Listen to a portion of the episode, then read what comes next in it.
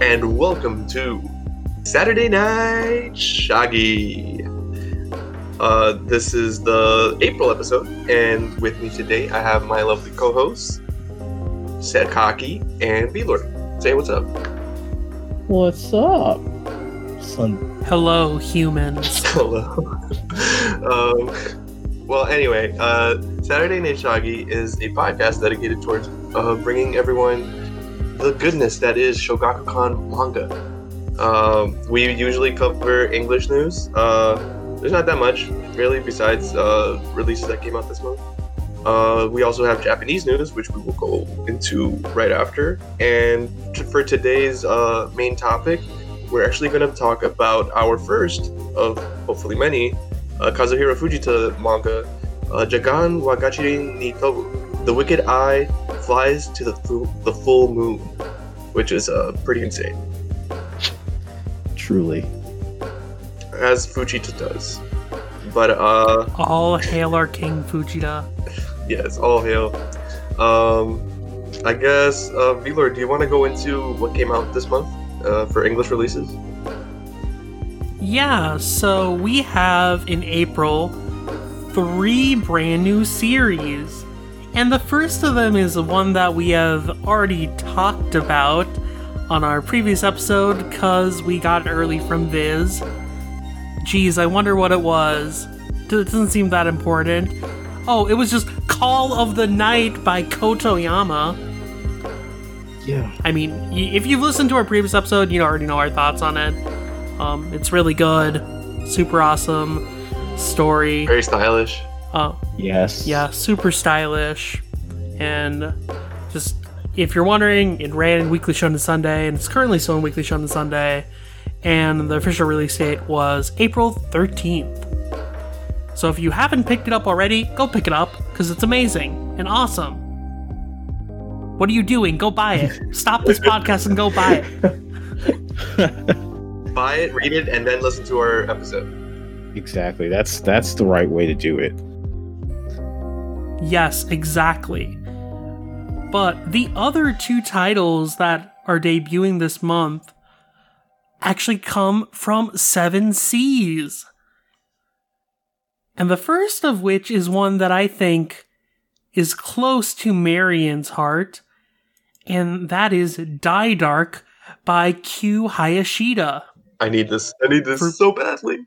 Uh, Yes. I pre-ordered it for people that aren't for people that aren't familiar with Q Hayashida, they previously did Dorohedoro, which got a anime like last year and was released in its entirety by Viz. So it's kind of a bit of a surprise that Viz picked or not Viz, it's kind of a bit of a surprise that Seven Seas of all people picked it up. But hey, it works. It currently runs in Japan in Gessan. Get the sun. And yes, and it's coming out April 20th. So go pick that up. And the other thing Seven Seas is publishing that's Shaggy is Super Sentai Himitsu Sentai Gorenger, the classic manga collection. This is a manga by the Shotaro Ishinomori, who people will probably be familiar for because they are the creator of Cyborg 009 as well as Kamen Rider. Zero zero nine. Do, do, do. But yes, I mean, Ishinomori has a very long history in manga. They're kind of one of the big greats. And this was a series that actually ran in Weekly Shonen Sunday, so it's pretty old. It was from 1975, so kind of a boomer manga, but but the little I've seen of it looks amazing, and you should definitely go pick it up when it comes out on April 27th. Nice. Yeah, don't give uh, Seven Seas a reason to cancel their whole classic collection line, please. Thank you. I'm really happy that they're continuing the classic manga collection line. Even though we already Uh, know we had heard- bomb hard. Yeah, outside of Devilman, Devilman apparently did quite well. Uh, probably because of the Netflix anime that came out. So props to that. But apparently the other ones did not really meet expectations. In fact, the modern interpretations of some of those series actually did better than the classic manga collections. Which is uh Sad. kind of both surprising and depressing. Yeah. It's sad, but also happy, but also, oh no. Yeah, Yeah, so go pick up this, go pick up Super Sentai not only to support classic manga and Shaggy, but just like manga in general. Get, go give Seven Seas some love too. They do awesome stuff. Yeah. But there's also quite a few other Shaggy titles coming out in April, so we're gonna go down the list. On April 13th, we have Case Closed, Volume 78, Komi Can't Communicate, Volume 12, Pokemon Adventures Black 2 and White 2, Volume 3, which is a very long awaited release, mind you, because like Black 2 and White 2 was on a notoriously long hiatus. Um, so that's a very big win for Pokemon Adventures fans. Just to put that in there. I did not know Then that. Sleepy Princess and the Demon Castle, Volume 14. Pokemon Adventures Collector's Edition, Volume 7. Splatoon Squid Kids Comedy Show, Volume 3. And How Heavy Are the Dumbbells You Lift, Volume 6. Then on April 20th, we have Asadora Volume 2, Ultraman Volume 15, Blue Giant Omnibus Volumes 3 and 4, Cirque du Freak the Manga Volume 2, and Golden Japanesque A Splendid Yokohama Romance Volume 2. And finally, we have the digital only releases that are all dropping on April 27th, which are RIN-NE volumes 27 and 28, and Hayate the Combat Butler volumes 29 and 30. So a pretty packed uh, release schedule for April, I'd say, and quite a few awesome releases, even beyond the new series. Hmm Sounds like we got a lot to read. Indeed, I have a uh, growing pile of books to get through, and these are just going to add to them. Well, V Lord, you did this to yourself. I mean, there's really no one else to blame here. I mean, I did. I, I, I can't blame anyone else for that. But hey, it's worth it. They're all really good.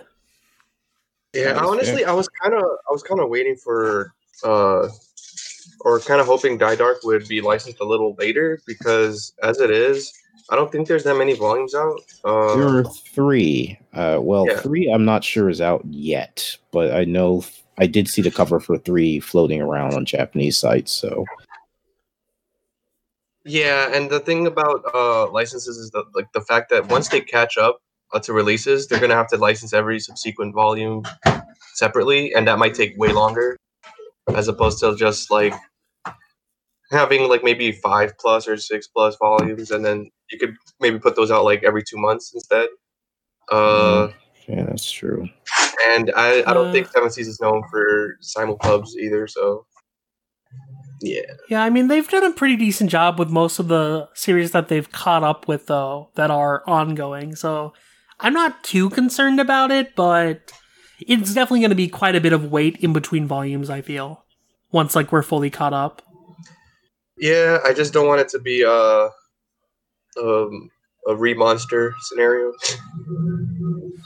Yeah, hopefully not. But uh, yeah, otherwise, pretty good crop this month. Uh, I think I'm gonna wait for a couple. Um, I'm gonna wait for a couple more volumes of uh, Blue Giant. I don't know how many total that is, but I, I really want like a good day to just read all of it once it's out. Yeah, the first series of Blue Giant is, I believe, 10 volumes. Okay, good. So we got like we got like Yeah. three more omnibuses. Yeah, I mean, of course, then there's Blue Giant Supreme, which is 11. So hopefully this does well enough that Seven Seas picks up more Blue Giant. So I'm going to ask a silly question here, but what is Blue Giant about? Jazz. Okay, Yeah, that title does. it's about a uh, high school student who heart whose heart is touched by jazz and uh, plays the saxophone, which is really cool. Okay, uh, I feel I feel bad because I know V Lord's mentioned this a few times, but there's so many manga with the, with the name Blue blank that it's hard to keep up with them. But yeah, I haven't uh, read the entirety of the first omnibus Blue of Blue Giant, but the art is like amazing and the story seems pretty compelling. Plus, I am a saxophone player. I played the saxophone for, God, over 10 years at this point, which is weird to think about, but Damn. it's definitely a topic that I can relate to. So it's cool to see it in manga form. Nice. Well, Was it tenor sax, Reload? I think we had the conversation. What kind of sax? Tenor? Was it tenor? Like in the manga? No, you. yours. Oh, so I play the alto and the uh, baritone sax. Oh, okay, cool. I was tenor, so we're not stepping on each other's toes. Good. I mean, we just need to have a corner on this show where it's sax with Mary and V Lord, or V Lord and Mary and sax on the beach. You know, something like that. I'm just gonna play the I mean, I literally have my saxophone. I literally have my saxophone like right next to me, so we could do that whenever. cool. I don't want you to wake. I don't want you to fuck up your neighbor's evening. Don't worry about it. oh yeah, they they would probably get pissed. okay, clearly I'm the one with the house, so we can just all have a jam session here one day. Nice. Okay, deal. Okay, um, I guess we're moving to we're moving out of this um western. No, wait. Hold on. Hold on. Hold on. Wait, okay. Yo. Now we can move on to the Japanese news. Sakaki, take it over. God. You can't just take away my smooth job. transition. okay, I'm, I'm sorry. Like I, I thought this was a anyway. Um yes, yes, I'm your Japanese correspondent Sakaki here, and I've got a lot to talk about. Like it's been a crazy just week. So in Weekly Sunday, um, we've got a few series ending. Uh surprisingly, Atsushi Namikiri's Switch is ending in three chapters which it should be issue 23 if there are no breaks or anything like that. Um, this comes as a surprise because, well, Shogakukan was pretty big at announcing that Switch is getting more sales. It's going, you know, it's they were doing promotions with like sports teams and they're doing a whole lot to promote this series and it was working. Like every couple of issues they'd announce, oh, it went up another, you know, 100 uh, it's what is it now? I think like uh, I don't have it in front of me, but like I think it's now at like 700k copies in print, something like that. So, which isn't bad for, I mean, a Sunday series by a uh, new artist. So it's weird to see it's ending. I mean, a few of the people I talked to in Sunday circles are assuming maybe this is the end of part one. But the most recent chapter that was in issue um, 20 it really feels like it's just ending ending so with all this going on it, it it's i don't want to you know of course we don't know what's going on in the background we don't know if it's Namikiri is just like i can't do this anymore or what's going on because it was oddly at the bottom of the magazine like every week and what i've heard is when magazine when um a, so in the table of contents when a series often appears at the bottom, that's usually because they're getting the manuscript script late. That's one of the reasons. Obviously, the other reason is that the series is just not performing well. So, I mean, I hate to bring Jump into our lovely home, but we had something similar with another series in Jump, Phantom Seer, that also ended at the end of the bottom at the bottom of the magazine, despite it. Oh, you hear that? Well, All the Phantom Seer fans heard you talking shit. I'm not talking shit, dude. I'm saying the You truth. said it was act. Okay, fair. It was Axe, though. I mean, you guys can deny it all you want, but anyway, yeah. So Switch is ending in, uh, you know, should be gone by issue twenty three, and I guess by then you can pay attention to the WSS talkback on Twitter and see if it really is just the end of part one or if it's the end of the series. Period. Um. Besides that, speaking of issue twenty, um, Makoto Hoshino's um Night of the Outcast ended. Now this one was pretty much yeah, that one was it was forecasted for a while. It wasn't selling too well. I mean, Sunday again was doing a whole lot of work to promote it, and that didn't seem to matter. And it just finished a really big arc. So this seems like a pretty good place to end. And you know, reading the chapter myself, it it wrapped up most things. It was a pretty cute and fluffy ending. And so there's really no complaints. It also seemed like uh, Hoshino Sensei was like having some medical problems because the series was going on break quite often towards the end of its run. And I do remember reading something on Twitter about Hoshino kind of thanking Shogakukan for being so kind to them and allowing them to take more breaks. So maybe this was for the best for them. Um, it did end in issue 20, and they did, and it does indicate that Hoshino's might be drawing drawing something else for Sunday. Now, for people that don't know, um, generally speaking, at least in Sunday, I can't say for Jump, but um, or magazine, but at the end of the uh, serialization, they might have a little note that okay, the author, please look forward to the author, whatever author's next work. Now, this isn't a tr- uh, anything written in blood that they are definitely going to draw something for in Sunday or for in Shogakukan, but it's a, usually a pretty good indicator that at least they have a they still have a pretty decent relationship with the publisher because I've seen some I've seen some series where it ends and there's no such note. But again, and on the opposite of that, it doesn't necessarily mean that there is no note that they they hate Shogakukan and will never come back. So, but yeah, I do hope to see Hoshino back. Their artwork was really good, and it is a shame that even with all the promotion from from Shogakukan, that there wasn't it just didn't turn to sales. You can also look for, forward from the volume one of the series coming from Seven Seas in June, which were. It still surprises me that they licensed it. I just feel like it fills a niche that is fairly popular, which is like you know, lonely girl and supernatural man coming into her life, and they go on adventures and stuff. I feel like there's an audience for that, and they looked at it and like, yeah, we can we can definitely roll with that. I don't really think it was. Yeah. I don't really think it was picked up for like because it was popular. I just feel like it fills that niche. And now it's short. I think volumes I feel like six and seven. I might be wrong on that, but yeah, I think volumes six and seven both come out the same day, May 18th. So it'll huh. be nice and quick for them. Uh, okay. Yeah, I guess that makes sense. Especially since Seven Seas isn't like opposed to releasing like shorter series anyways. Yeah.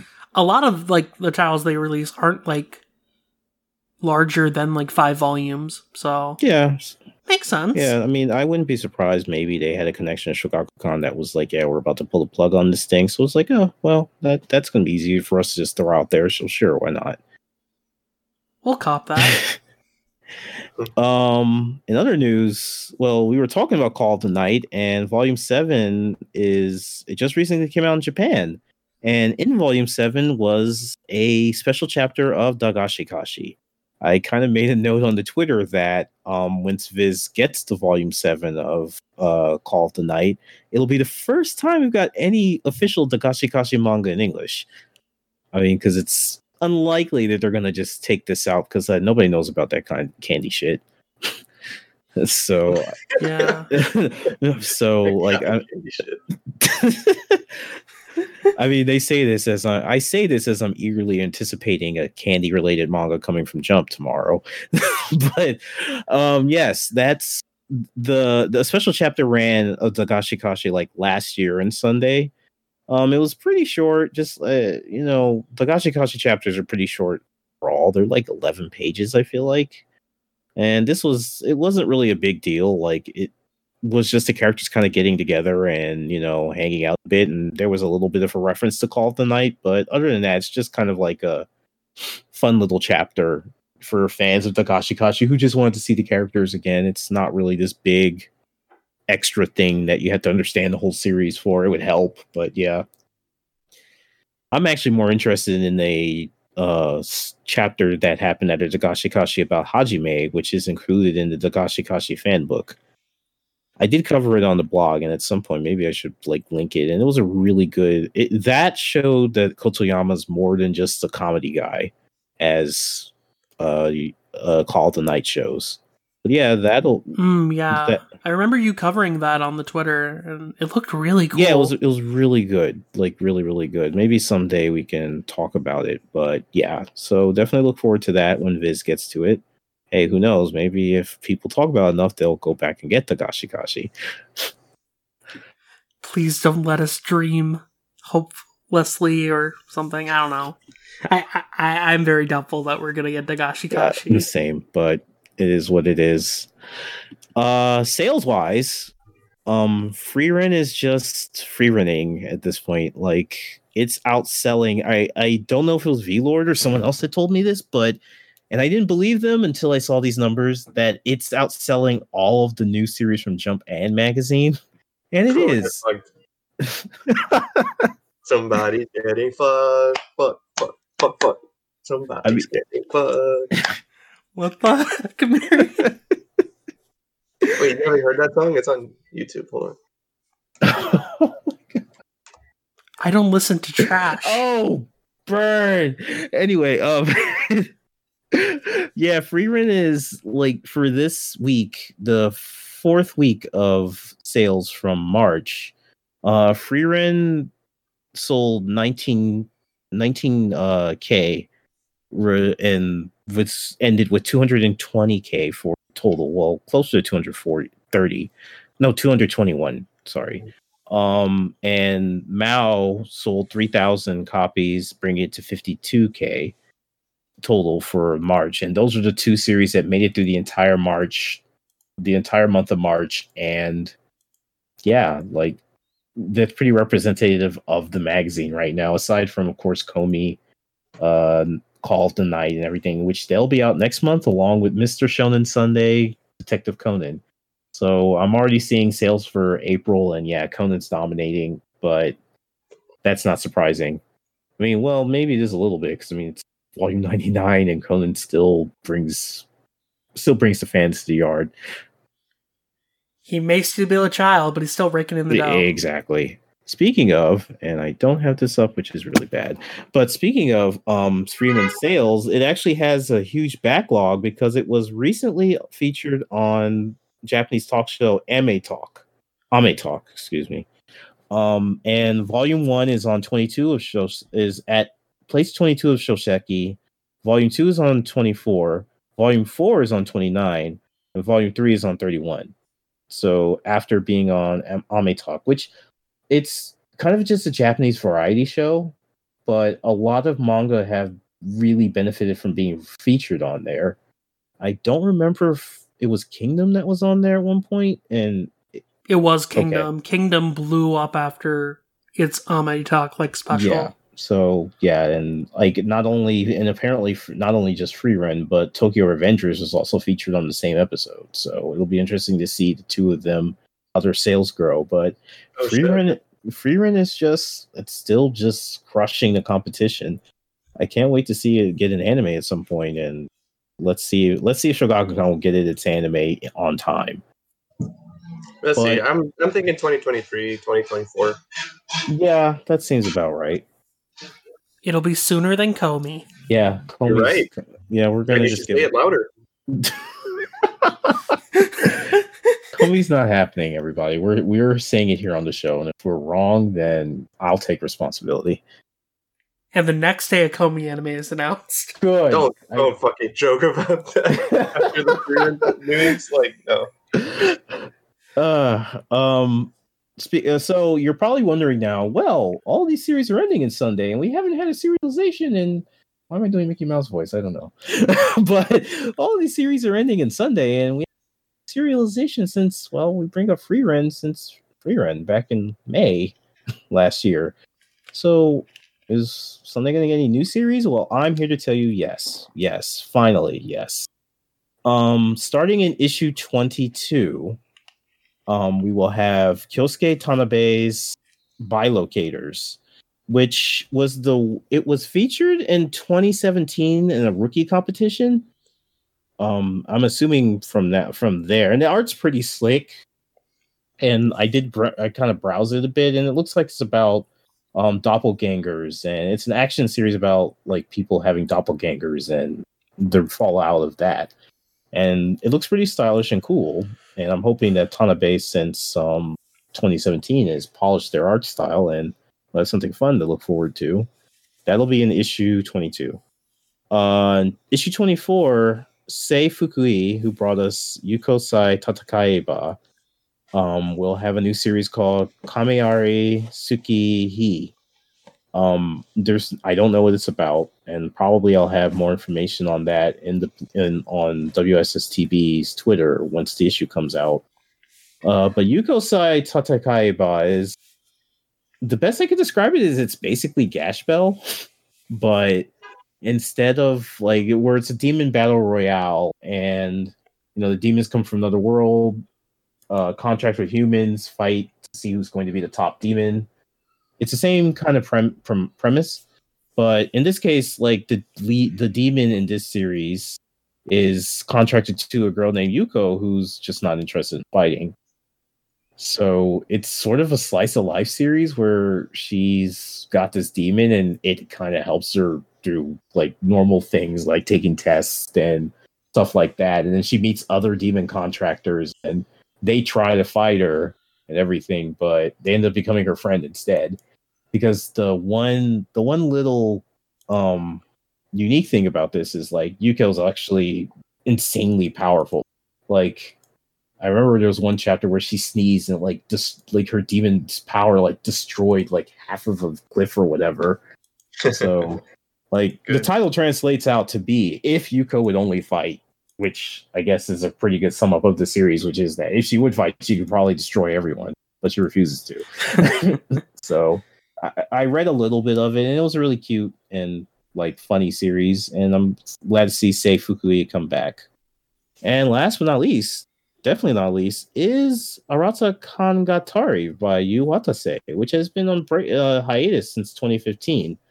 Watase has been on record to say that they are suffering from they were suffering from depression, and it's not as if they've just been kind of sitting around since since then. They've actually been releasing Arata Kangatari remixes, which are basically I guess you can think of them as like DLC content to, for volumes, which is like they add extra things to the volumes that came out before, and you know, new new stories, better artwork, stuff like that.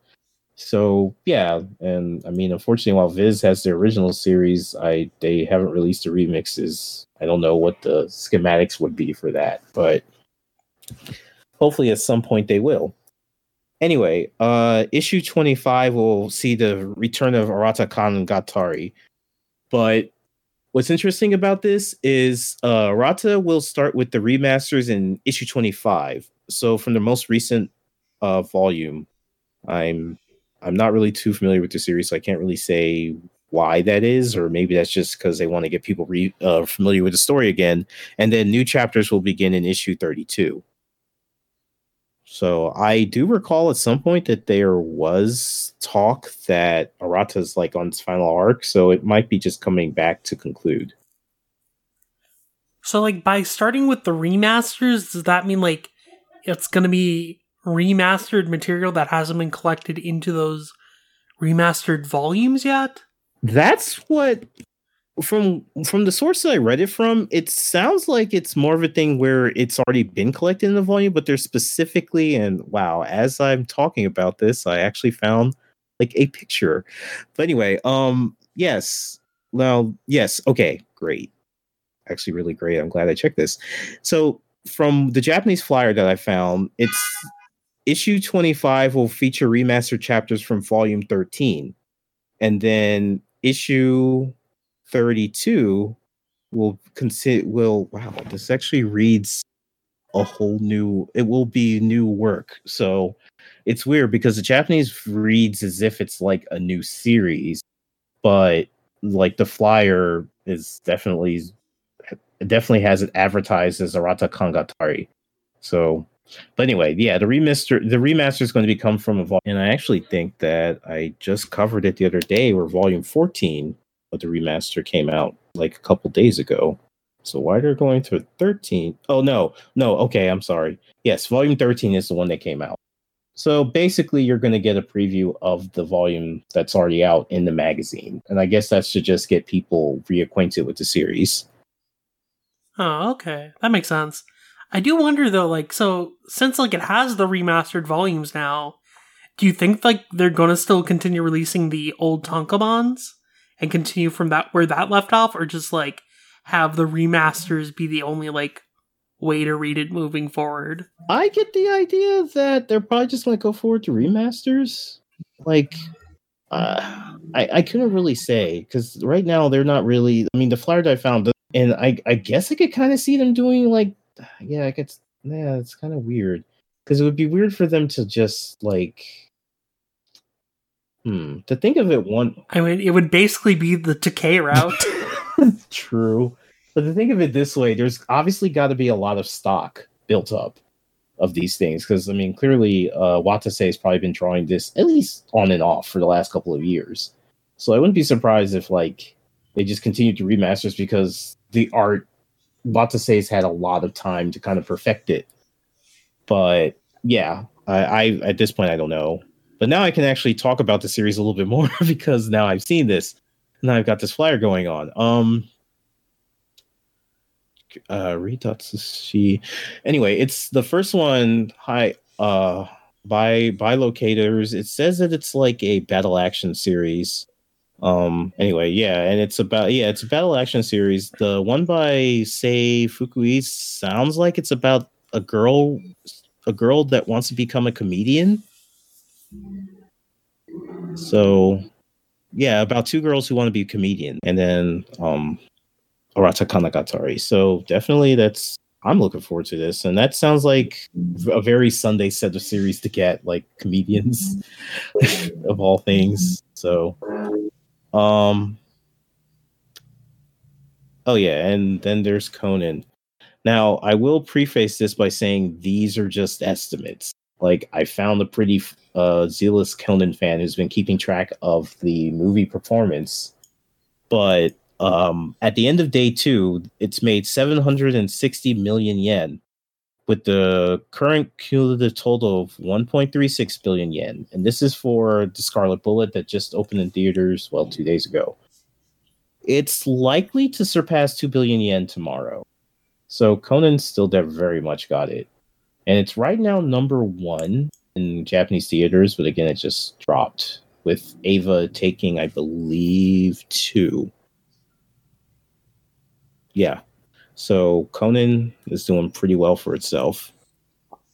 And last but not least, this isn't really news, but I figured we should talk about a little bit, seeing that V Lord Marion and I did speak about this yesterday, ironically.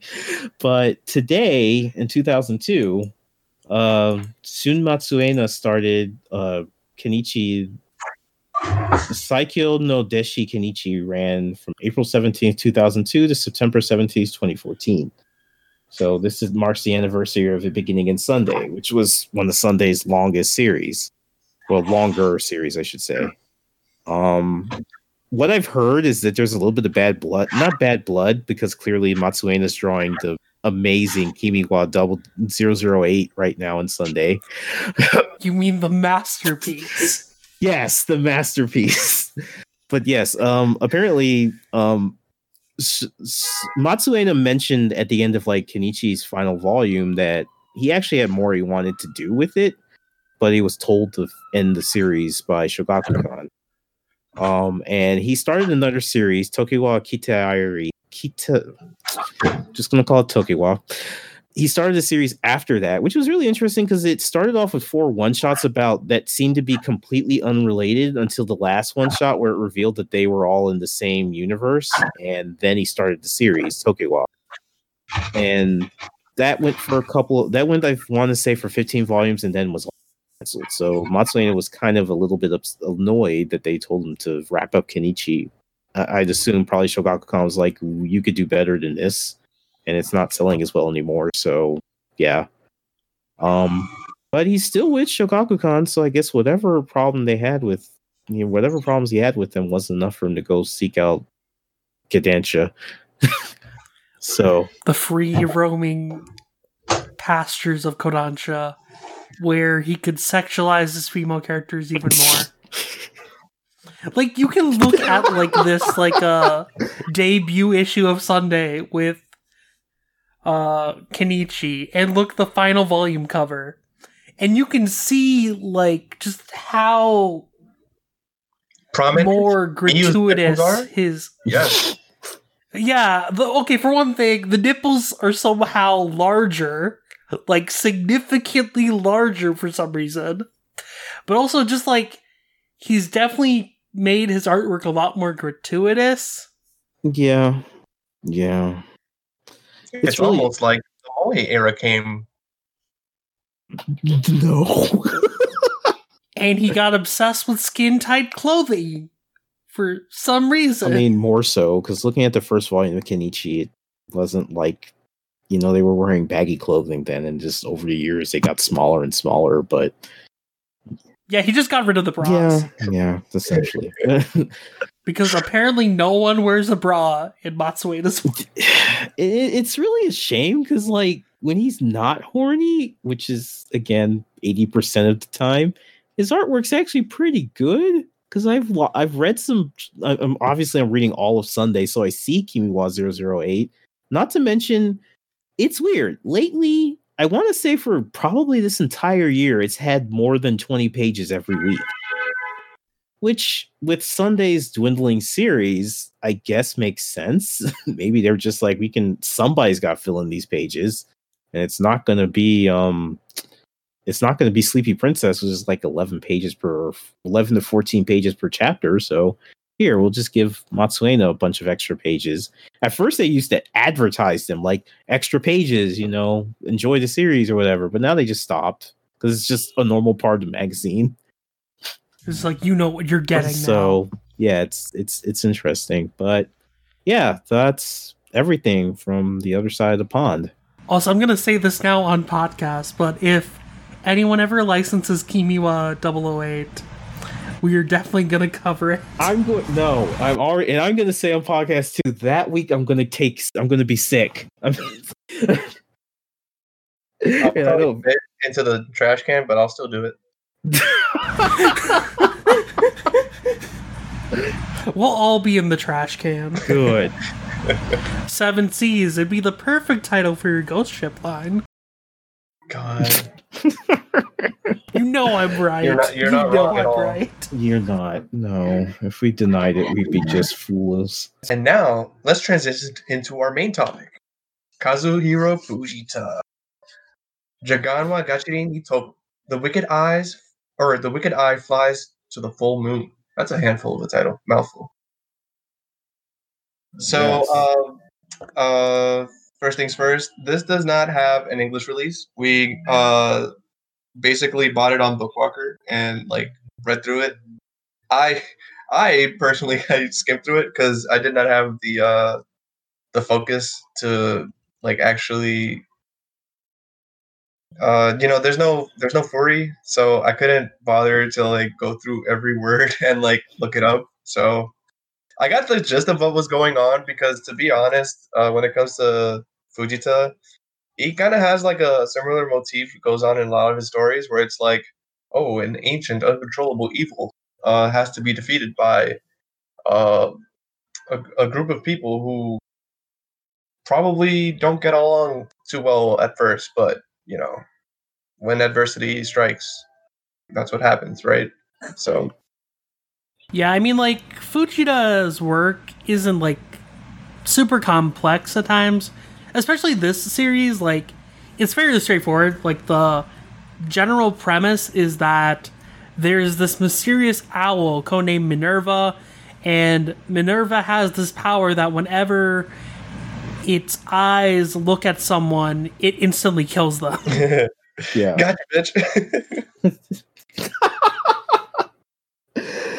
Yeah, I mean, we were joking about it before recording, but this is basically like Ushio and Tora for adults. Like, and even it's Yeah. not really even for adults, I should say, because like reading through it, it's like the violence level and all of the stuff that's in it. You pretty much get the same thing in Ushio and Tora, kind of reminds me of a prototype Sobote. or that it it definitely does come off that way because his artwork is closer to Sobote than Ushio and Tora. The story just re- Yeah. very much reminded me of like basically the final arc Yeah, and this was uh this was serialized in what a big big comic. Yes, big comic. Big Comic Spirits. It was serialized during the time frame between when Karakuri Circus ended and before Moonlight Act started. I see. Okay, so yeah, Uh, and yeah, look- yeah. Uh, it released in 2017. I see. wow, 2006. 2006. Oh, it was digital in 2017. Yeah. I was supposed to say like I'm stupid. Yeah, I was supposed to say, wow, that, Yeah. that's anyway, yes. Uh I actually read I did actually read through this. I read I skimmed it once and then read through it again. And yeah, it helps that uh Fujita's work is pretty straightforward. Even without Fury, I was more or less able to get like, you know, the intricacies of the story and everything. But was what was most interesting was like actually the end of it where Fujita kind of talked about how the story came together. I mean, he first of all he like apologized to owls, like, like he's like, I, I didn't mean to make you guys come off as creepy and everything like that, but it just and that year, owl violence went up a whopping 300%. I was definitely curious about like his comments at the end because I saw them, but I was like, "There's no Furigana," and I already put through all the effort of reading the actual thing, so I'm just gonna give up here and go cry in the corner. Yeah, he was he was just sort of talking about owls are cute creatures, and I am kind of sorry that I made like this series that makes them terrifying. um, what else did he say? I mean, the more the more interesting things was just like you know he's used to drawing super long manga, so it's like it was like kind of a dream that he was able to get everything he wanted into one volume. and even then, like he wanted to do five chapters, but the fifth chapter was like 70 pages. I'm reading the like Omake. Like he's talking to his editor, and it's like Christmas. Yeah, Christmas Eve. Like he's him and his editor meeting at a family restaurant, and he was just like, editor's like, yeah, you know, five chapters is great, but chapter five, 70 pages. So how about reduce it to 40? And like Fuji's just freaking out. You want me to cut 30 pages? And like they're just both laughing, and then like, okay, fine, and you gotta give you gotta have two more chapters, and then like they're both laughing and like crying at the same time. so That also explains why chapter five was like weirdly longer than the others. yeah, yeah, that that was like it was his intention to only have five years, but that wasn't what happened. And then Yeah, I mean it's funny that like he talks about like how he was able to like essentially shove the ideas of a full series into this one volume because that's literally what he did. Because like as Marion kind of joked, it's like one of the common like kind of motifs of Fujita is overcoming like uh, a giant obstacle with the help of fragmented groups or people. And that's essentially what happens because like you have like the military getting involved different factions. Um you have this uh, mysterious like uh sharpshooter yuhei from like the countryside joining in. And they all have to like work together to take down this super powerful owl despite all the bickering and differences in culture and perspectives that they have yeah, You can't convince me that's not Japanese Usopp. What? you know what? I don't want to talk to you. i mean lots of fujita characters have long noses though I- he reminded so- me of the one like puppet from Karakuri Circus, and I know that's really descriptive, but like, Yeah, no, I know which one you're talking about. yeah. I think most people know that one if they've seen Karakuri Circus Yeah. or read it. So, like, um, yeah, you know the uh, God, I already forgot his name, Yuhei. Like, um, and he has his adoptive daughter Rin, and like, basically, she's kind of upset that like the owl killed their her adoptive mom, whose name I'm I'm escaping me right now, but like she was killed, so Rin is like, I don't see that father or whatever, and I mean, it's really funny because like the military, there's a guy named Keith and Mike, I think, and they It's Kevin and Kevin, Mike. Kevin and Mike, thank you. Like and like they come and Yuhei's like, no, I'm not gonna go. And then you know they talk to Rin too, and like Rin's um receptive to the idea that okay, we have to stop this thing. But yeah, Yuhei's like, nah, and then they she basically comes in and he like like says, Get your ass up, dad, we're gonna do this. He's like, Okay. I love that scene. and like um um Mike and um Kevin are just like what that that's it because like he's giving he's giving Mike and Kevin a bunch of shit and they're not listening to them all it takes is his daughter to yell at him once, and he just goes. Um, and also, let me just uh, I I said this to V Lord the other day, but like Fujita just makes like middle aged old men look really hot for no reason. Because like when Mike and like Kevin get off the helicopter, like that is the most badass thing I've ever seen. Is they're not even like It is. no. Go ahead, V Lord. no, I was gonna say like yeah, they are. And I joked with uh Sakaki yesterday that Mike kind of looks like Lieutenant Surge from Pokemon. he does. he does. Um but yeah, I mean essentially that is how it goes and so they go um Yuhei and Rin go to America with them to you know stop this owl and everything like that. And in the meantime, I think it's still in Tokyo actually. Huh? The owl is still in Tokyo. oh, so it's still in Tokyo. I was confused. because it murdered everyone in Tokyo and made it a wasteland. I was confused by that for a second, I admit, but okay, great. That that's great to have that clarification.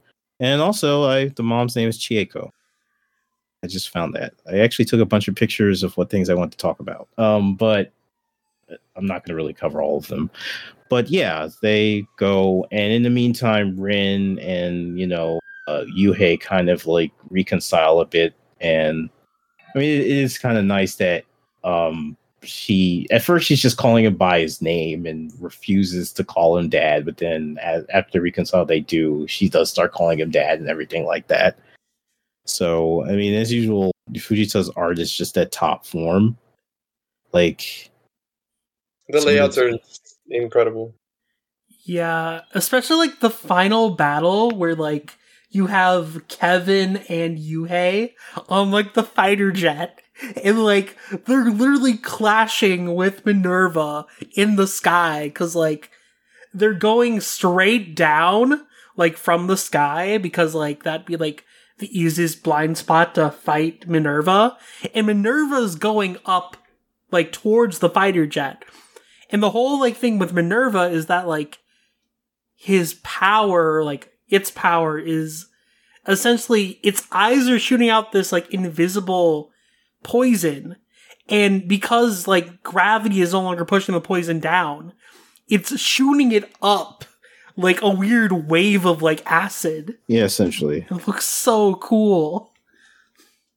yeah that that that's i mean they yeah that that's essentially it and um oh yeah kind of like and i love that at the end of this at the end of the um the manga when they finally they kind of explain like Rin explains what she, she knows what the owl was thinking you know when they finally are able to shoot it and it was like the eyes of the the the like engine of the jet like barreling down at the owl uh Minerva and like its last thoughts were like I'm so scared Yeah, like God, Oh, yeah. that, that like that panel. panel I like, too. Kawaii. that panel too like looked so good. It's, it it, it kind of that's what kind of reminded me of like um Ushio and Tora too, which is like uh that the Hakumen no Mono was always looking like up and it was because it's like afraid of every I, I don't I don't think that was the like specific reason, but it's like no, it kind of like it was jealous of everybody else and it was like looking down because like I like I just love that moment when Tora is kind of pointing out like yeah you know normally when you think you're superior to somebody you know no looking up i'm sorry yeah looking up okay. But yeah normally when you think you're superior to somebody you look down upon them but Hakumen is always looking up because it's like jealous of everybody. And, I- and, I- and that was what the whole thing with minerva kind of reminded me of. Like Yeah, like Fujita's always got that kind of like really interesting like I don't know, he the way he does villains is like they are somewhat sympathetic, but they still get their comeuppance at the end, which is kind of it, it really is kind of like um satisfying. yeah, I also love how even with Minerva, who's basically an owl, like it doesn't really talk, he still lets it be smug at one point. Because, like, at one point they hire, like, a bunch of snipers to try to kill Minerva, and it can sense all their blood loss, so it's just like, hey, I can take care of this. And just like an evil smile. Yes, we. I even in our chat, I kind of threw it up there that like the Hakumen scene was the same thing, and that moment's so great because like it destroys an entire island of Japan, and then like like one person who's watching it is like, the bastard's smiling. It's, it's having fun.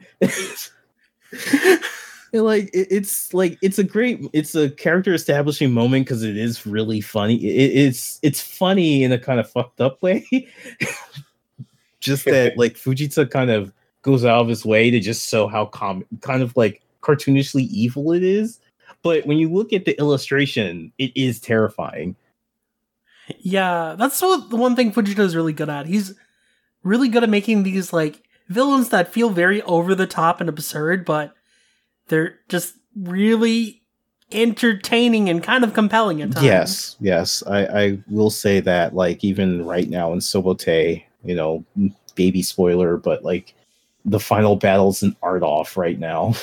like it's two of the characters drawing in a competition. It's not fisticuffs; it's drawing, and I'm really interested in seeing how that's going to work out.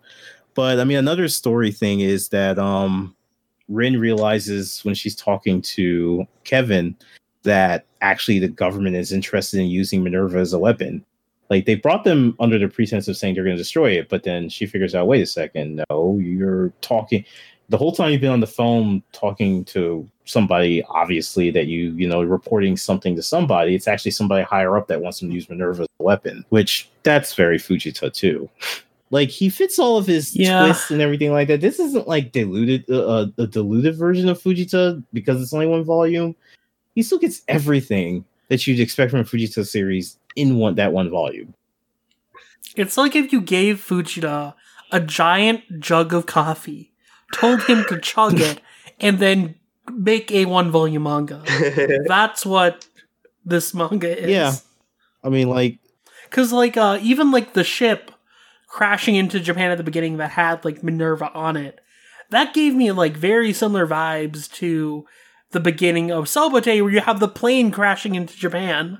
yeah, no. The more that the more that I'm looking through it now, yeah, I agree with you, Lord. Not that I disagreed. That this definitely feels like okay, this is what I want to do for Sobote because like a lot of the Sobote things are in here, except I guess Sobote leans more into the horror aspect of thing. I mean, not that this isn't a horror series, but yeah, like I was saying Yeah. that I'd say like during the battles it kind of goes into the more horror aspect. yeah like yeah for sure because like I, I know we were talking about this the other day that like one thing i do like about fujita is like with all of his series like he does approach them slightly differently so it's not like okay i'm just drawing another series the same way i would the rest of them just with a different plot like um i noted in uh moonlight act that he doesn't use as many he still has a bunch of dual page spreads it's fujita those like drip out of him like sweat but like they're way less than like Sobote. And a lot of the art's a little bit more straightforward, like his approach to paneling and everything like that. And I mean, to be fair, uh Moonlight Act is about I mean it's still a very Fujita premise, which is fairy tales come to life and you know, we have this guy that like basically beats them back into the story.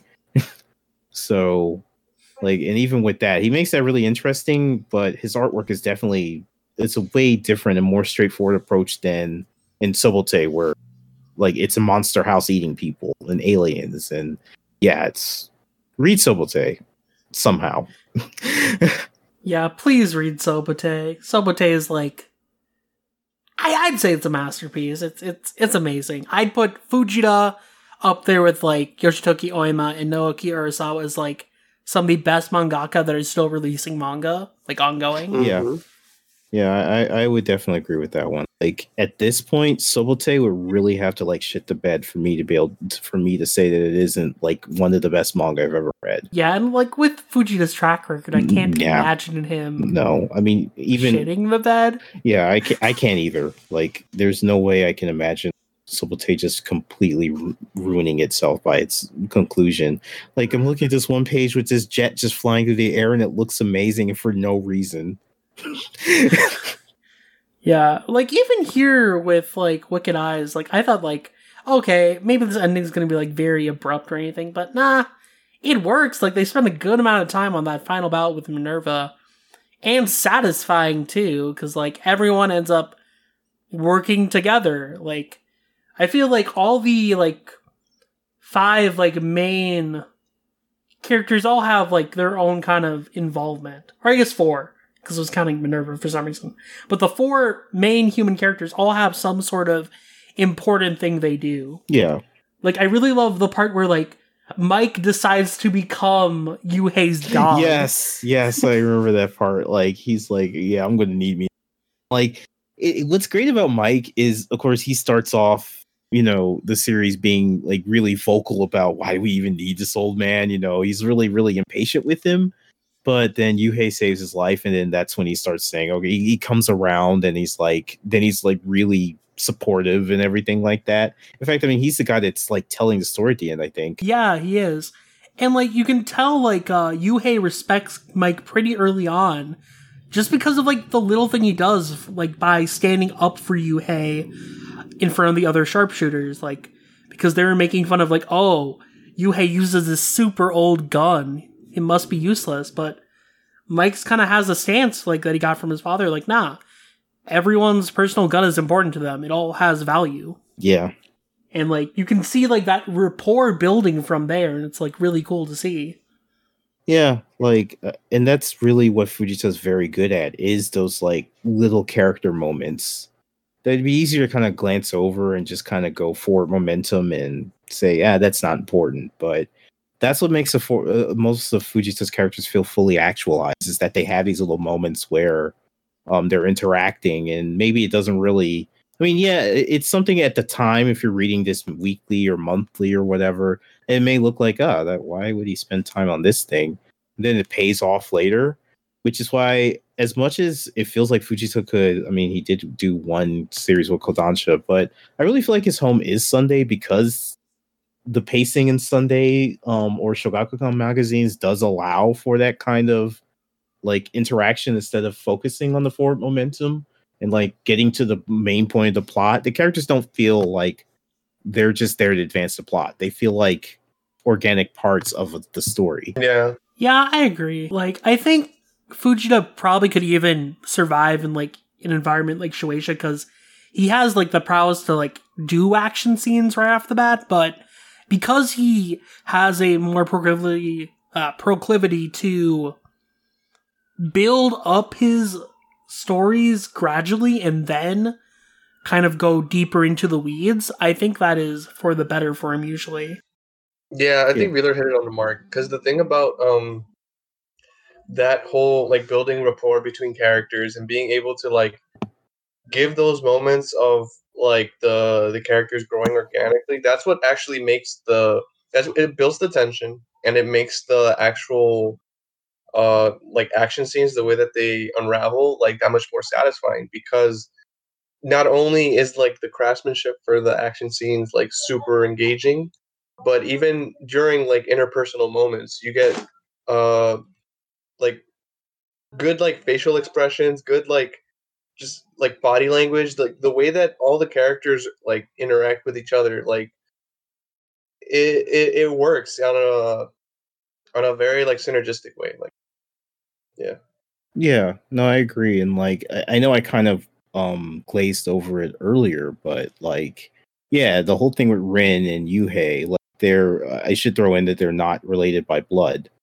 But um like Kevin's the one that kind of explained to her what gets her to kind of come around too is what Kevin explains that after um Chieko, you know, his wife dies, like he continues he continued to fight Minerva by himself and he even lost his eyesight, you know, fighting this fighting this owl. And at one point, it shows. One point, they're like wheeling him to the hospital, and the only thing he's saying is, you know, Chieko's name. And then that's when like Rin realizes that this whole time, you know, he's been like this surly old man fighting this fight by himself, but it's not like he doesn't care about, you know, her mom. It's he does. It's just he's and that's like another thing with um Fujita works is like they're they have they have those that those deaths that you don't see you see both in and out of the action and i feel like that's important like and then that's how rin realizes okay this is my father. He's not just he's been fighting this thing all by himself and now i want to help him. Yeah, I mean, it's like it's a really nice character moment, and you'd think in a short series like this, like Fujita wouldn't be capable of that, but he finds it through these like very good little moments that end up having payoff in the grander scheme, which I think is just a testament to his like abilities as a storyteller. Um, the fact that he's like been so used to doing these like 30 plus volume stories and then can like jump into this and still have the same consistent quality. yeah I, I was still you know going going back to kodansha i was surprised he was able to do um a series in two volumes that felt just as satisfying as a 40 volume series like karakuri or 30 with uh, Ushio and Tora, and this one's only one. Yeah. Why don't we have more Fujita in English, guys? That's the question.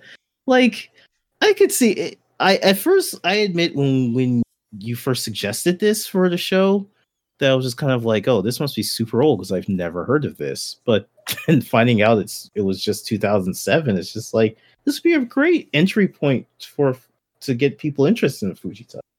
Like besides, um, uh, I forgot the name of the series. what was the, the one that he did for Kodansha? Uh, Girl on the shore. Black Black, Black Museum, Museum. Ghost There and we. Lady. What am I- Museum. What the fuck am I thinking about? At least you put something out there. I didn't even need to put out there. But yeah, um, the uh, Ghost and Lady, like that was. eh, I guess that one just got lucky in the fact that it was Kodansha. That's the only real reason why it made it out here. But I would think that something like this, a one volume story, you could even say, you know, by the Ghost and Lady author. And that would get at least turn some heads to be like, oh, maybe we should check this out. Like, I guess I can kind of understand not wanting to put into time for something like Ushio Tora or Karakuri Circus since they're so super long. But yeah, it's weird that we don't have more. Yeah, I think the barrier has been the fact that like all the series are pretty long, and I have a feeling, even though we love Fujita, I don't think enough people know about him or care enough to buy his work in the U.S. Yeah, true. I, I would love to know how Ghost and Lady did. I have a feeling not very well Yeah, that that hurts me. because I, I don't really think Kodansha promoted it much either. Which is a shame because they could have been the gateway for us to get this. Yeah, and I think even in like say other countries, like I think in France they've been doing Moonlight Act, and from what I can tell, Moonlight Act doesn't sell that great in France either. It didn't. It's like his. I, I hate to say worst, but it's his lowest selling series in Japan too. Yeah, so like that's probably part of it. Like Ushio and Tora would probably be the best thing to release over here if they were to release anything in the US. Yeah, Or Sobote. Because of recency. yeah. I was about to say But- or Velar bias, but no. or V-Lord by yeah, so, but no, I mean I, I understand why it's a tough sell though. I just wish someone would take the risk, but yeah, it's also a big risk because like you don't want to release the series and for it to not even break even. yeah, that's true. I mean, at this point, it's seeming like Sobote just released its 24th volume this month. So, and Fujita's been pretty much very loudly saying that it's going to end soon. So, it has a chance of being a sh- well, no. Well, if it ends before, because I think Act was like what 27 volumes, 26, 27 volumes, Something like yeah, that. 26, 27 volumes. So, it probably 29. 29. Okay, so it still has a pretty decent chance of being like his shortest series. Well, besides, you know, Ghost and Lady, but well, okay, well, and this. Wow, I could just keep self-correcting, don't I? Shortest main there work. we go. Yes. like yeah, shortest main work or, or shortest shortest work in Shonen Sunday. So That works. yeah, so Yeah, like 29 is still 29 volumes.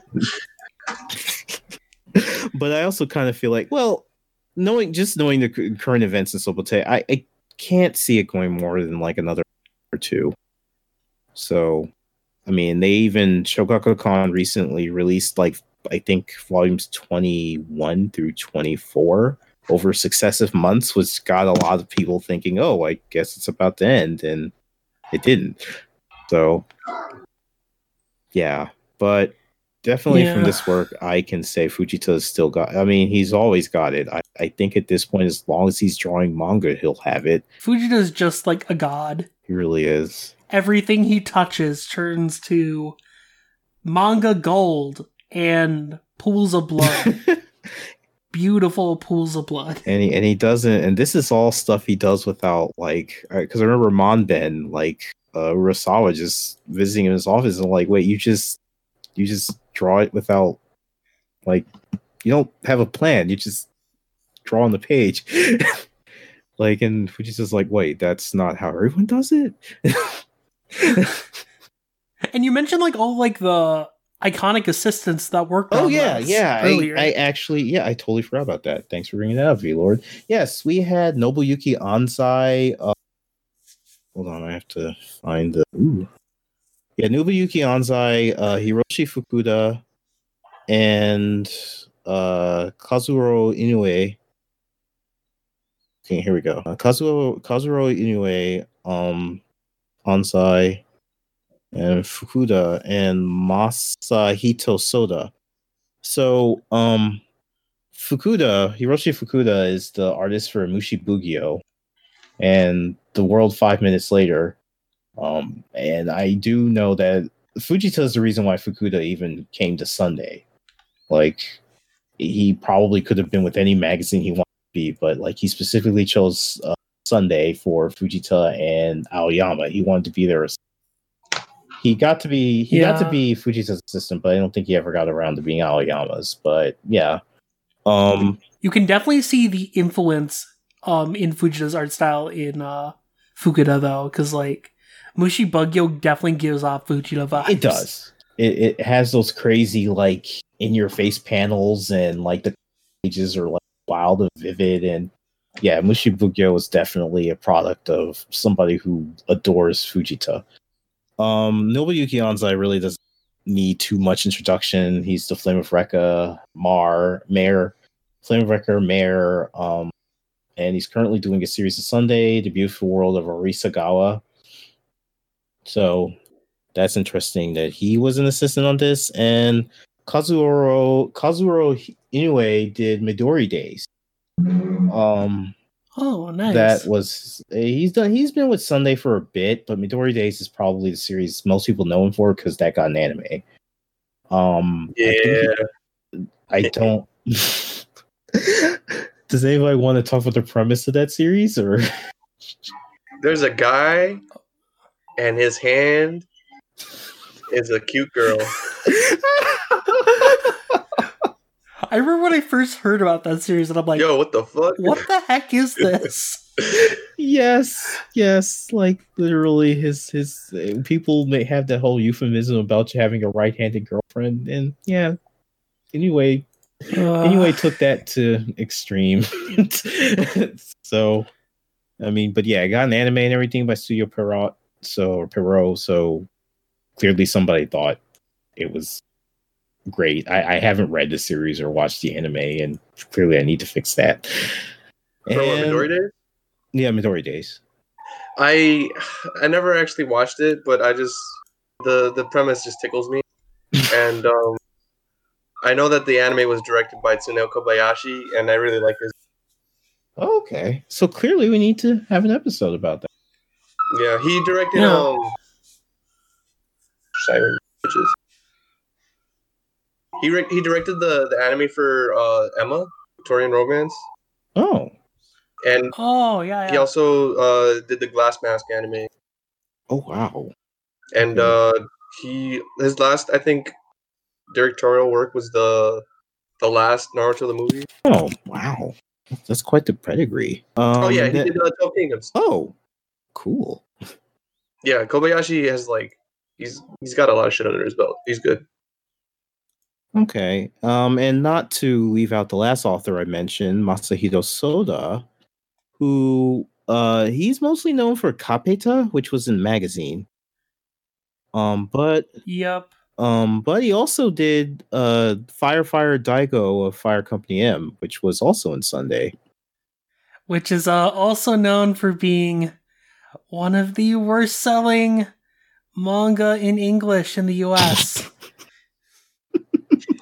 you know we're gonna talk about it, so yeah, I mean, apparently, like, it's a genuinely great manga. There's a very good piece by uh, Jason Thompson on Anime News Network back when he was doing the House of a Thousand Manga column about it. And, like, it definitely seems like a very interesting series. It just, like, didn't really, uh, jazz up any interest with English audiences due to a combination of, like, lack of good promotion and uh just it not being a very interesting thing. I guess people didn't want to read about firefighters. listen, Though I mean the art looks really damn good. it good. does. Which is interesting in the fact that like there's actually a sequel and it's in Monthly Shonen magazine. Um Mm, yeah, I've I've heard about it. I that. actually heard about it from Fukuchi. Like Fukuchi seems to be like my pulse for news because like he drew fan art of it. Um, but yeah, that's how I heard of it. And yeah, it's interesting that it's in Kodansha instead of Sunday, but right. Yeah, because it's not like he hadn't done other series with Shogakukan after that. Because one of his recent series was the Tenth Prism. Uh, the Tenth Prism. I cannot pronounce things today. Um, and that was a big comic spirits, and that was actually even licensed by uh, Cork and Crunchyroll, Huh. and like was simulpubbed. Huh. Interesting. And yeah, I mean, he did another series in magazine recently. Well, not recently, but it ended in 2019. Change. So he's kind of been all over the place. Like he started Champion, went to Sunday, stayed with Shogakukan for a while, then went to magazine. Yeah, did big comic. So yeah, it's uh, interesting that he took it there rather than just you know like Gessan or something. But well, that is what it is. So I'm um looking I'm quickly looking something up about Firefighter. Well Um, okay, yeah, so I looked up Jason Thompson's article on Firefighter and said some of the later volumes sold fewer than 100 copies. Oh dear. oof, yeah, that's I kind of wonder if that's what made like Viz start getting a little more wary about Sunday stuff that isn't just Takahashi. Although that's yeah, and surprisingly, they still released the entire thing due to an obligation with Shogakukan. yeah, Sh- Shaggy intends to get their money. yeah, and they still actually have it fully available digitally. So if you really do want to read it, you can, which is nice. And I'd probably suggest doing that sooner rather than later because I feel like that license is going to expire at some point. Yeah, and I don't see it getting picked up. I mean, if Cheeky Angel could just be let go, then it's time. I, I feel like at this point, Yeah. maybe it's maybe a good idea for all of us to get it because we're we're gonna have to talk about it. so Yeah. And uh, I've checked; those physical volumes are absurdly expensive. gonna be digital for me then. oh, um, just something interesting is that he uh Soda used to be a former assistant to Motoyuki Tanaka, who draws B Blues. Oh, nice. So yeah, and Tanaka's currently B Blues is doing super well, and well, I wouldn't say super well, but it's doing quite nicely in Shonen Sunday for something that doesn't have an anime inexplicably. but um, but yeah, that that's so the Sunday family stays together. I'd like to hope that is doing well, considering it's like over forty volumes at this point. At this point, like considering the fact that Sunday had no new serials for like a year. I wouldn't be surprised if some things are just sort of there because they need to fill space. I'm sorry, Maxie. like, oh, okay. I'm sorry, Maxi, but You're gonna, you're gonna Daiku-.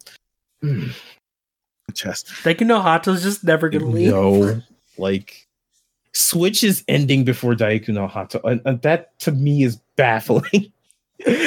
but whatever. Someone at Sunday Editorial just really loves it. or they're singing Maxi buy all the volumes, and they're like, oh, that one guy in the UK is like really into this, so let's uh do it for them. Let's make their day happier.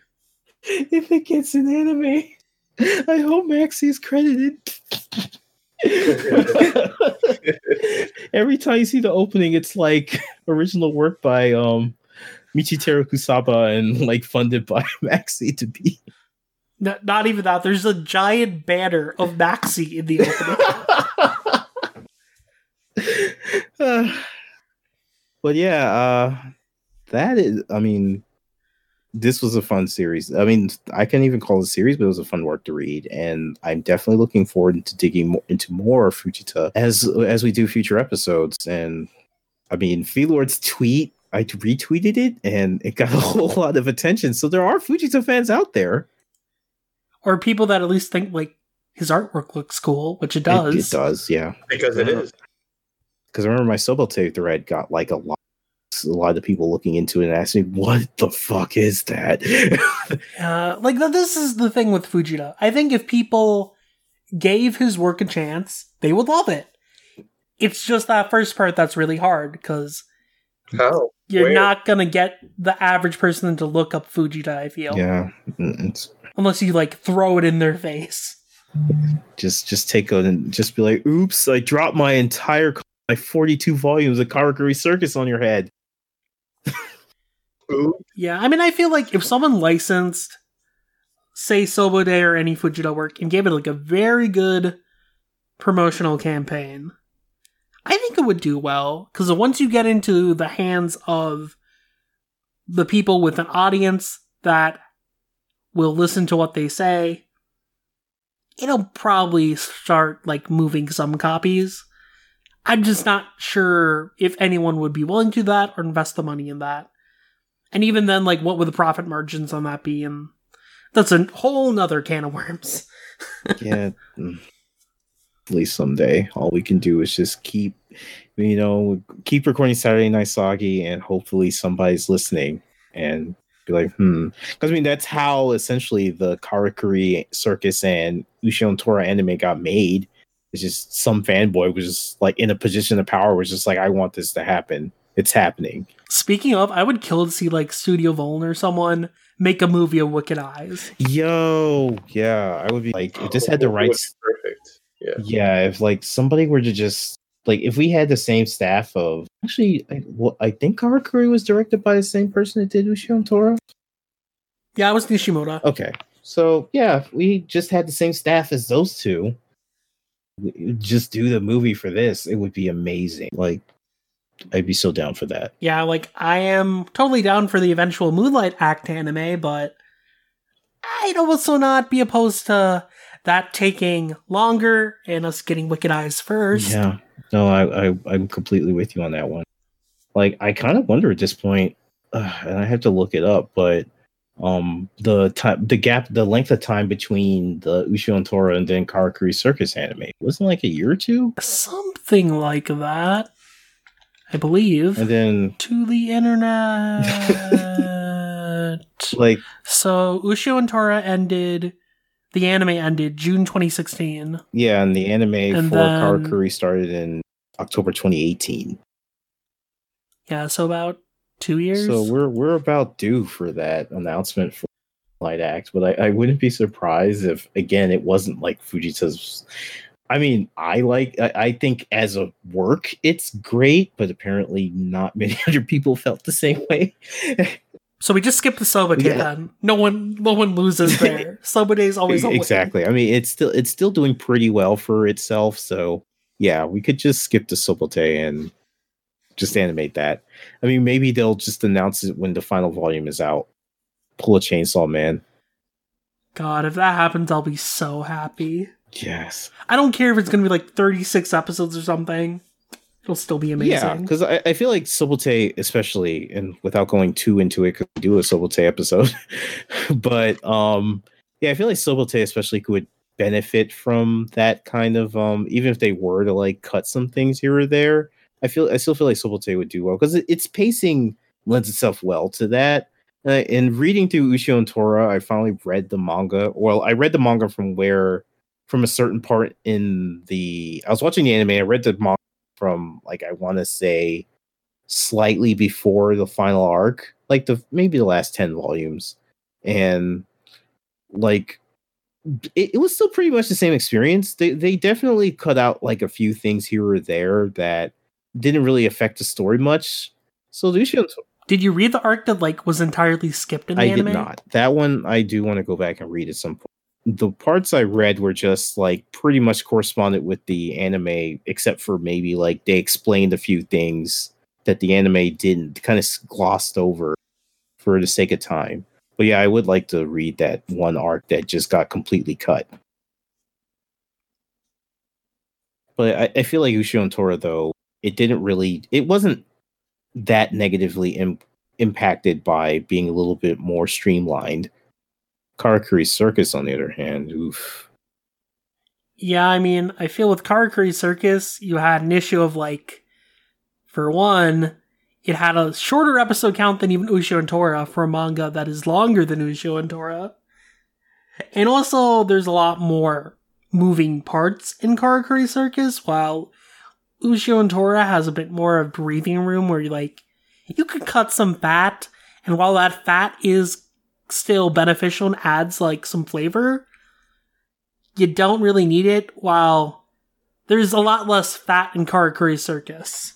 Oh yeah, yeah. No, I, I I'm completely reading that. I mean, reading both. Yeah, there's just a whole lot going on in Karakuri, and there's no wonder it's as long as it is because there's just, and I mean, I guess that's just being Fujita, the fact that he is just very character driven. Because like there's several different, fa- not only there's several different factions, but each faction has like its own backstory and its own like a faction within a faction. and like yeah, it, it gets pretty. Forty three volumes. It's not. It's not surprising at all. It needed all of those volumes. There, there really isn't.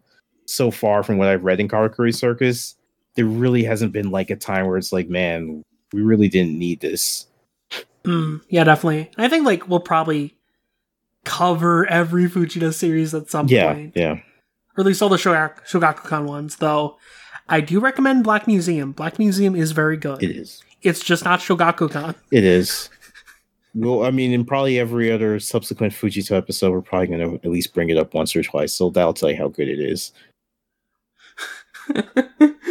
exactly. But all right, I does anybody else have anything to say? I mean, I wish I could contribute a lot more, but I'm just really not as versed in Fujita. Uh, but like hearing you guys talk about it, I'm I'm well aware of how much I really need to just bite the bullet and get into it. Um, Marion, we will infect you with the Fujita agenda. Have you heard the good word of Sobote? I just just read Sobote. Like like I I I would want you to read all of them, but if you were just like I can't I can't commit to that, which is completely understandable, read Sobote. Cause like that is almost and you know how hard it is for me to be like, I think that this thing is the best thing. I, I don't like that phrase, but I think I can say it for Sobote. There's nothing wrong with that series. Sobote will literally sell you in one chapter. That's all it It- it takes. really one chapter. Like, I literally don't doubt you. I'm going to I'm going to deep dive into all of Fujita stuff eventually. I think um uh I was really like burned by the Karakuri Circus anime, so I was like, you know what? Next time I read like this guy's stuff, I'm actually gonna read Karakuri just because. And then like uh there, I remember in Puzzle and Dragons there was a uh, Sunday collab and uh they actually added uh that girl from the the Karakuri Circus. Wait, Oh, the one with like I think so. Shirogane. She has like the the skin tight bodysuit. Yeah, Shirogane. Yeah, and I was like, oh, that's a cool design. Yeah, I gotta read this shit. I mean, she's Hayashibara. Come on. There she This is. so you you have to. And then like I liked it that with the car- uh, the um Fujita anime they have those central cast characters like um Rikiya Koyama is Tora and Narumi and Megumi Hayashibara is Hakumen no Mono and Shirogane. Yeah, I was about to say, wasn't that also Hakumen? Yes. So they they've been so I'm almost I, I would be really surprised if like either Sobote or Moonlight Act gets picked up like for an anime that they won't try to retain them again. It would be Ricky in uh, uh, Sobote. Ricky Koyama? Hmm. Mhm. That's a good question. I don't know actually. Like I I think maybe I could I could see him being Dr. August. Yeah, I can see I, that. I could see him being that. And then like Megumi, I could see her either being like um uh damn Kurenai. Uh, no, no, maybe not Kurenai. I don't know. I think she could fit Kurenai. I would feel I would think that she'd be better as uh Kai Kairi Kuro or uh I forgot her actual name. But like yeah, I can see her doing her or Yadogiri. Okay. Mhm. That's yeah, fair. yeah, yeah. In fact, I, I would either say Kaie Yadogiri. Or you could even have um Ricky as uh, I love that name.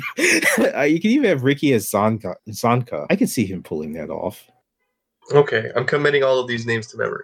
So Sunday, announce a Sobote anime already, so all our dreams can come true, and I can die happy. and clearly we're gonna have a Saturday night. If they do get an anime and it's not like on Netflix, um, we're gonna definitely have a corner on Saturday Night Shaggy where we discuss each week's episode. The so what would be like a monthly Sobote corner, I guess. oh shit! I'm sorry. I'm thinking of all our. We have too many podcasts. So... We're gonna replace every podcast with just a Sobote corner. yes, let's do it. It's just have Oversoul where we just like okay, we're, we're done talking about all that other shit. Let's talk about Sunday. It's gonna be like um, remember uh, will it blend on YouTube? Will it destroy? That is the question.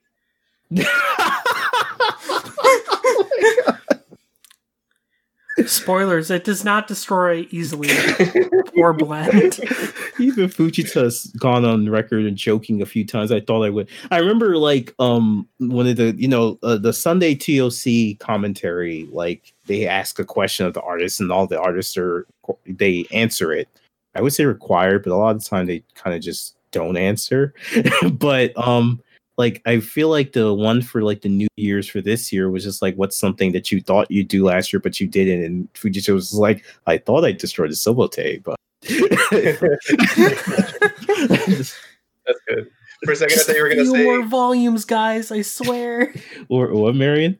For a second, I thought you were gonna say uh, that the magazine asked every other author, uh, "Do you think Sobote will be destroyed this week, or, or this month, or this year, or whatever?" I mean, he did say it to another artist that their series has ended or been ended for a while. That he and them were talking at a party, and they were both just kind of saying, "My series ended first. No, mine. No, mine.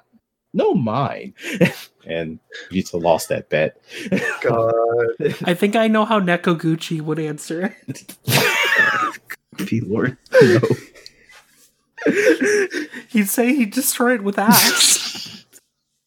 he would. He wouldn't even say that. He'd just be like, "Fujita Sensei, can I ask you a question?" Have we ever mentioned the ass thing on the podcast? No, okay, so um so along with Fukuda, like Nekoguchi who draws uh uh, Amano Megumi Suki uh, Amano Megumi wa Suki Darake um by Nekoguchi. He's also was an assistant to um Fujita. And Fujita being the guy he is, he asked his assistants, why do you get into drawing manga? Um and Nekoguchi just was like, I like drawing asses. And Fujita was just like, "Why the fuck? Uh, why the fuck are you here?"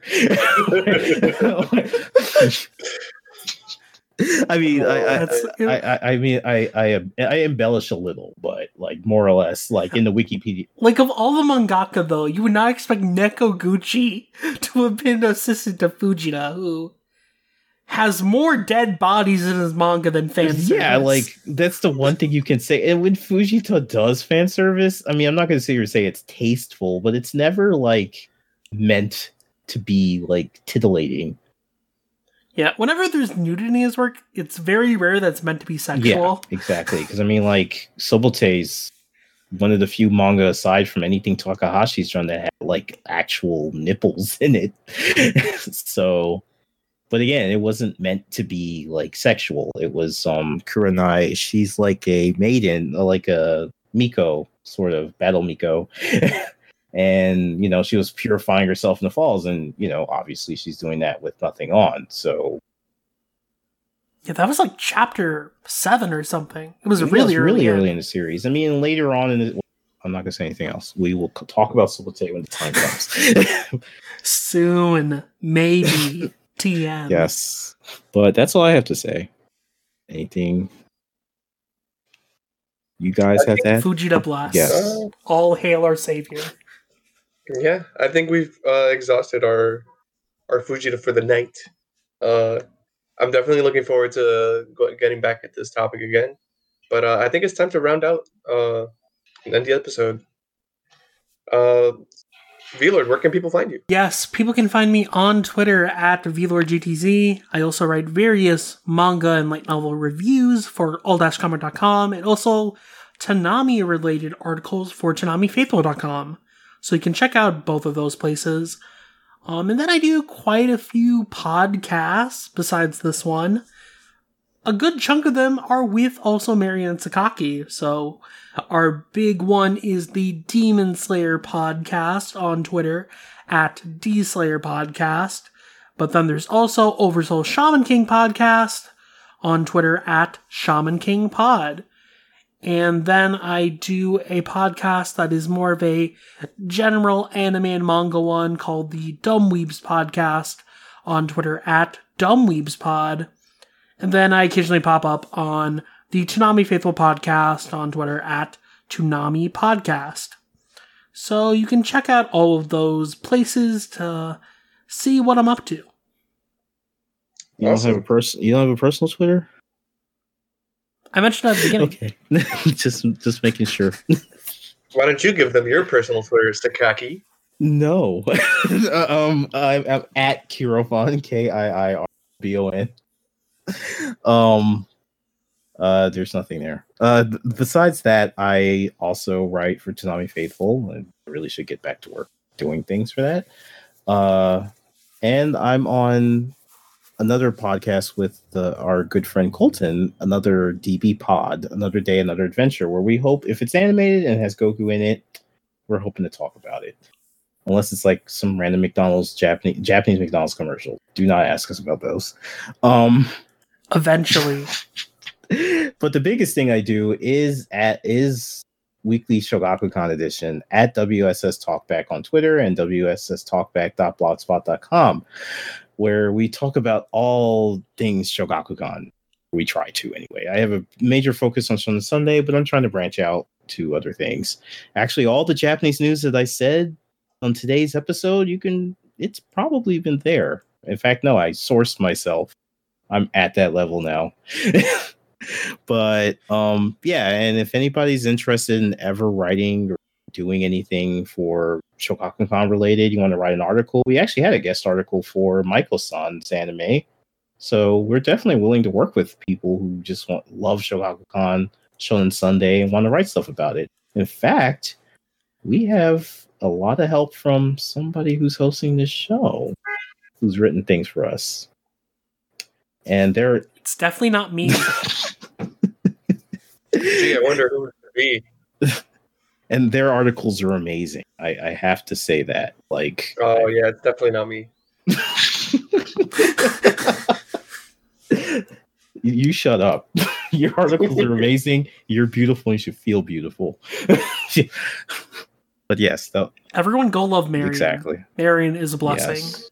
All right, They make everything better. you can you can love me on Twitter at microwavy the e before the beep. Uh,